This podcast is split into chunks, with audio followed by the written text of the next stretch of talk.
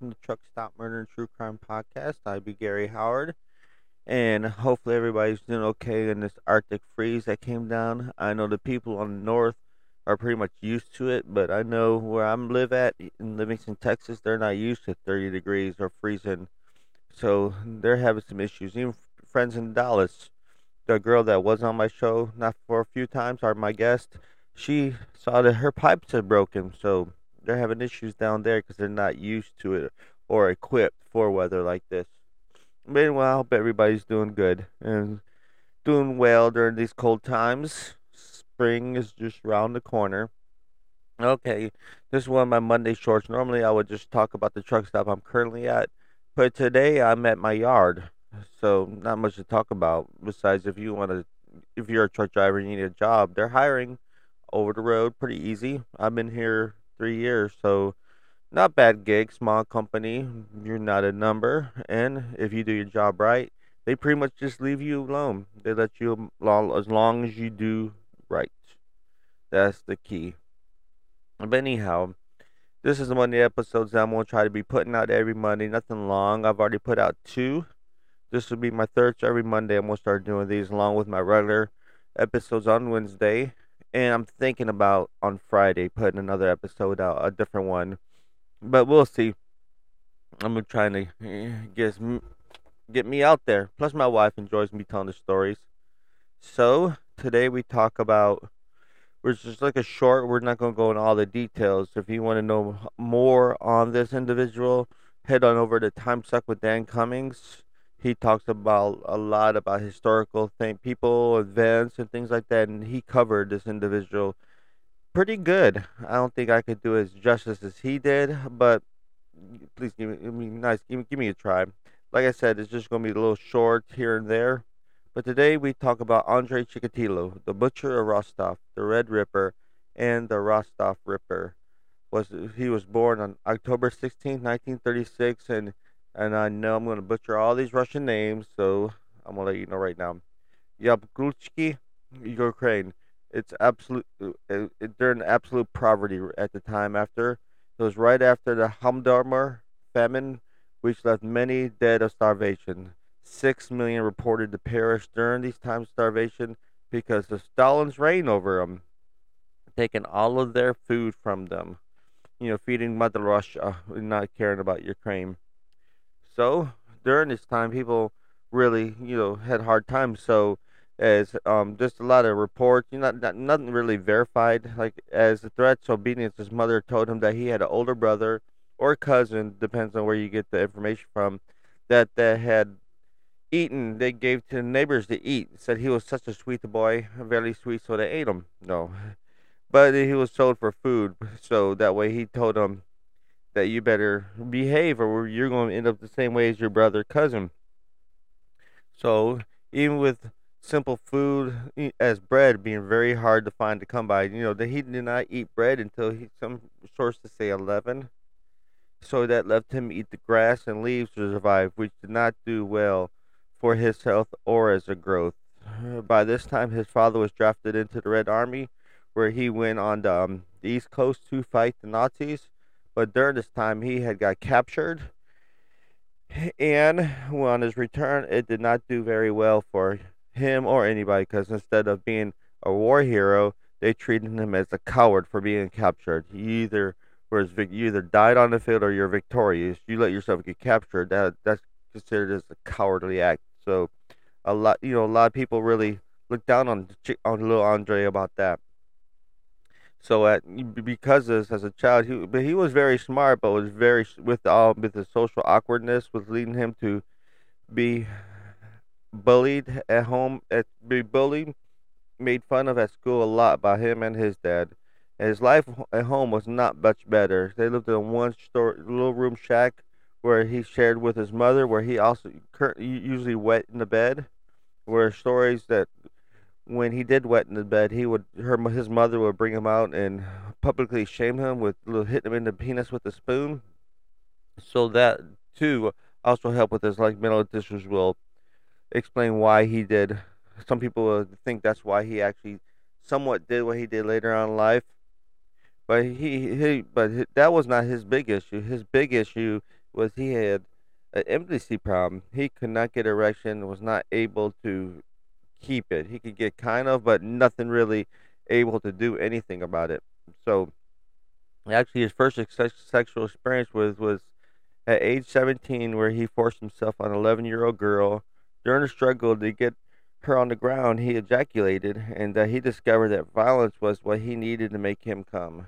At the age of 19, he moved to Chicalto, where he got involved in his first romantic relationship, and during this time, they did try to have a sexual relationship many times, but due to his intimacy, he was not able to, and after a short time, she ended the relationship. Shortly after this event, he moved to Tasnia, Tagal, for employment while also studying engineering as well. After two years of this, he joined the military for three years, where he did an amazing job. And afterwards, he moved back home to live with his parents joined the Communist Party. He also got into a second relationship, and like the first, it did not go well for Mr. Sofshamcock.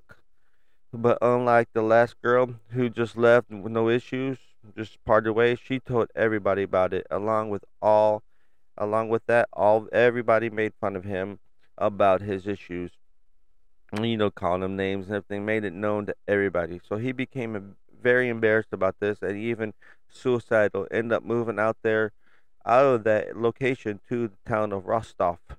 The first couple years went by with no issues, mainly keeping to himself and avoiding women until 1963 when his sister fixed him up with a woman. And because the last two relationships were so bad, he decided to wait to marriage. And and once they got you know, once they got married, everything, and they started to because see the marriage, the wedding, it yeah, it did not work out. But she stuck with him. I mean, even with all this, they still end up having. They tried, of course, like I said, they tried to have a sex, so they tried alternative alternative means to have children, which were well, some states he cummed on her, cummed on his hand, but either way, he pushed to come up, end up having two children, a boy and a girl. And one of the reasons why she did stay with him, she figured, well, he was a, he was a smart man he, he and he didn't beat her. That that's the ticket. Back then, a lot of regular marriages, the husband beat the wife really bad, and so he wasn't doing none of that. So yeah, he, I guess she just had to finger bang herself. She won't get satisfied because he's not doing it. So Andre began studying again in Russian literature, reached obtained a degree, but got a job at a nearby. No, I'm not even going to you know try to say this school, Nova Shankisisk, as a teacher this is where his old bad traits came back.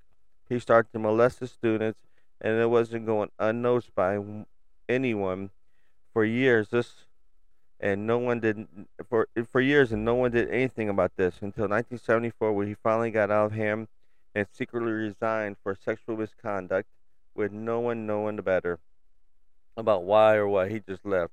And because of this, and not knowing reporting anybody, he got a second school in Shakiti, I know I'm saying all these words sound like African or something different, but Shakati.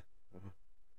In the school, since he did not get any trouble for the past school, he stepped it up by luring a nine-year-old girl to his home named Lena Zakonova, where he tried to rape her but was unable to get an erection, ended up choking her and stabbing her to death. While this was going on, that of course caused him to have an erection where then he realized what he did, panicked, and tossed her and all her belongings in the nearby river. So two days later, this they found this poor girl's body in the Guskaskis Grush Elviskas River. Andrew was Andre was the person of interest. His blood was, was found at his home, but and they found the girl's clothes and different things. And also earlier he he was seen with that girl in the area and with all that but he was still not the first person on the list they were convicted that alexander kornichko Kravchenko, Kravchenko was the man they first looked at because he had previously been it had the same issue with somebody else served some time in jail but because he was 17 that's what he was not an adult yet so he just served some time and was not executed. Blood was found on his sweaters, his wife's sweater that matched the little girl's, but also the same type as the suspect, as him, and as Alexander. Even though people vouched for him and gave him a alibi, but he was still found guilty after pressuring him into a confession, probably by torture. He was sent to death and killed a few years later. Later, later interviews, he would state that the point he knew that what he had to do to get off, but also stated that he tried fighting these urges. This is Andre speaking, but he also gave into them. Like a like a crackhead, he knew what the only way he would only be chasing the high. So rather chasing the high, he just gave in, leading to over 50 victims over the span of this. So I'm not going over all of them. I'm just going to go over a few of these issues. In 1981, he lured a 17-year-old girl named Laurice Technico in the woods. He lured you with vodka, where there he tried to rape her, but do I need to say failure? He tried. so he, so she tried to scream, where he filled her mouth up with dirt and strangled her to death. Of course, caused him to get off as always. Afterwards, she covered her body with sticks and leaves and left. Her body was found the following day, but Andre was not on a list of suspects on this one either. No one was actually. Nine months later, he struck again. He saw a 13 year old girl named Libivov Burkyak walking home, but did not want any witnesses. He went, waited until they were alone instead of trying to rape her, cause he knew he would not be able to, and knew what he needed to do to get off. So he repeatedly stabbed her until he got off. Simple as that. Then she died. She died afterwards. Carved her eyes out. Afterwards, he carved her eyes out in the belief that the last image that the person sees is like a Russian folklore that when a person dies, the last image that they see through their eyes on the retinas will be permanently imaged. So he did not want anything. In the police, if they found a body, they will look at that. That's what his belief was, which is crazy, but that's what they believed. So his over the his next years his murders increased. He murdered 29 children and women August of 1984, he killed five times in that month alone. He never went long without killing. He mainly picked little children because they were easy and homeless. He also picked homeless and sex work sex workers, you know, ladies, because he believed no one could care, no one cared about them. He would find them, lure them in secluded places, and overpower them, assault them, stab them to death, even cut their the penis off of one young boy he killed, but always, like I said, always removing her eyes, causing a pattern, you know, showing the, like the signs of a serial killer. But because he removed eyes, it was considered serial killer, and was church was on to stop this perpetrator. Many was suspected and arrested, but the killings continues, and Andre, being a well-respected member of the Communist Party, was never suspected. It wouldn't be till 1984 a year later where his name finally came up after the murder of Dmitry Pachitko.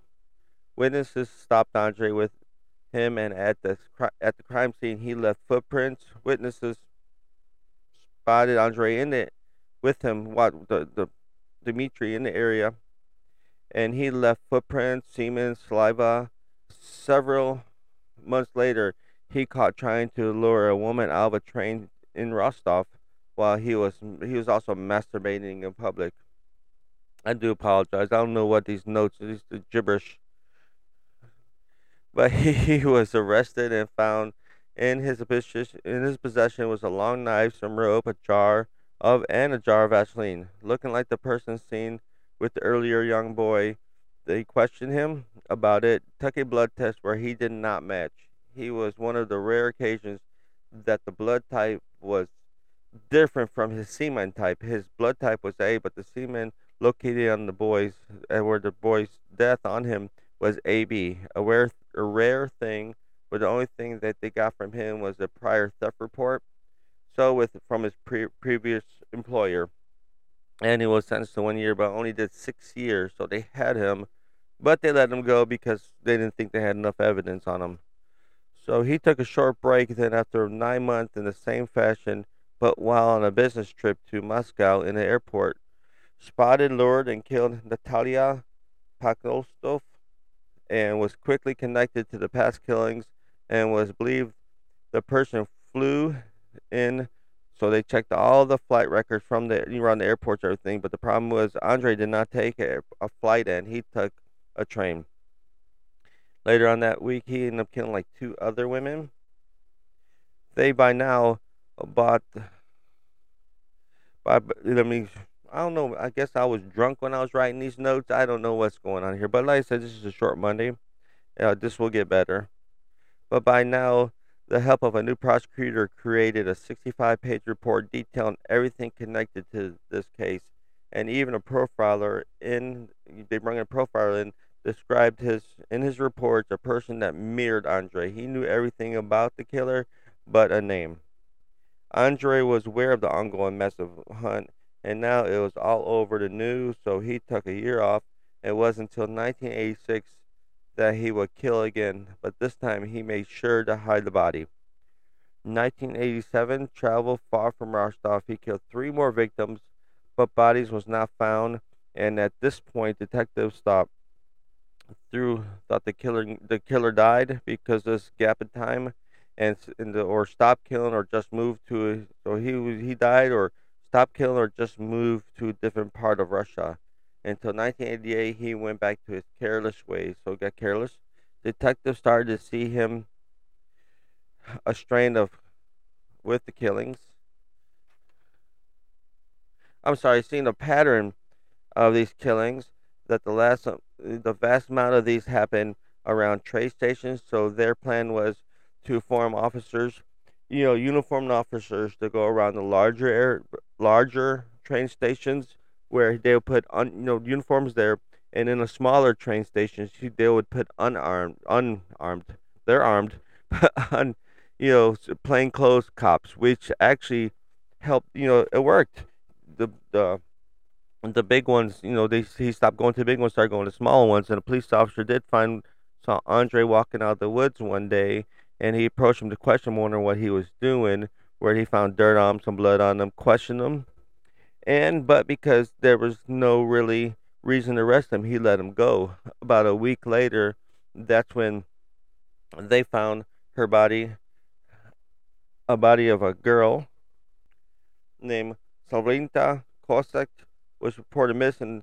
They found, the, like I said, they found a body of her, and but she was reported missing the same day also, autopsies show that the murder happened around the same time Andre was, was, questioned by the police that day, so they did not where they did not arrest him, but put him under surveillance. And after six days of seeing him try to lure many kids to unknown places, he was arrested on November 20th, 1990. So again, they took another blood sample, and like last time, it did not match. But Russian laws allows people to be detained for only 10 days before be charged and if not released. And he was sure pointing that out, stating that he was being unfairly targeted. So on the 10th day, they brought in a psychologist to talk to him, and within a few hours, he was brought, brought to tears and confessed to 34 of the 38 murders. He was charged with two of the victims was later on found to be killed by other people, but he confessed to 22 more murders, talked about how he killed and through this, he also talked about how he would kill his victims and how he would pick them out. So before court, after evaluations, he was found to fit trial. And of course, the, the trial was a shit show. They had to put Andre in a look a cage in the courtroom, not to protect you know everybody from him, but protect him from everybody else. And then of course he looked like a madman in this because they had shaved his head as a lice protocol they did in the Russian jail. So, of course, he was found guilty he, of all charges and sentenced to death. This was when the Communist Party ran. Since the Communist Party fell, they don't do this no more. They give there. There's no execution. So he tried to get appeal that everything, the psych, you know, his confession should have been thrown out. His psych, the psych, everything was wrong. But he failed his appeals. So one day, on February 14, 1944 they let him out of his cell, brung him to another cell, and killed him with one bullet to the back of the head. And there you go. That is a babbling, my version and babbling story of Andre Chikatilo. I apologize about my rambling and babbling and not being able to get the Russian name, so I did try. But if you enjoyed that, which I'll be surprised if you did, just go ahead and rate, review on iTunes. And you can join my Facebook group, Truck Stop Murder and True Crime Pod, or follow me on Instagram at Truck Stop Murder, Twitter at Truck Murder, and any kind of questions or anything like that, truckstopmurder at gmail.com. And I'm going to end this disaster. he can't fix stupid, but you can sure numb it with a 2x4. I'm out of here.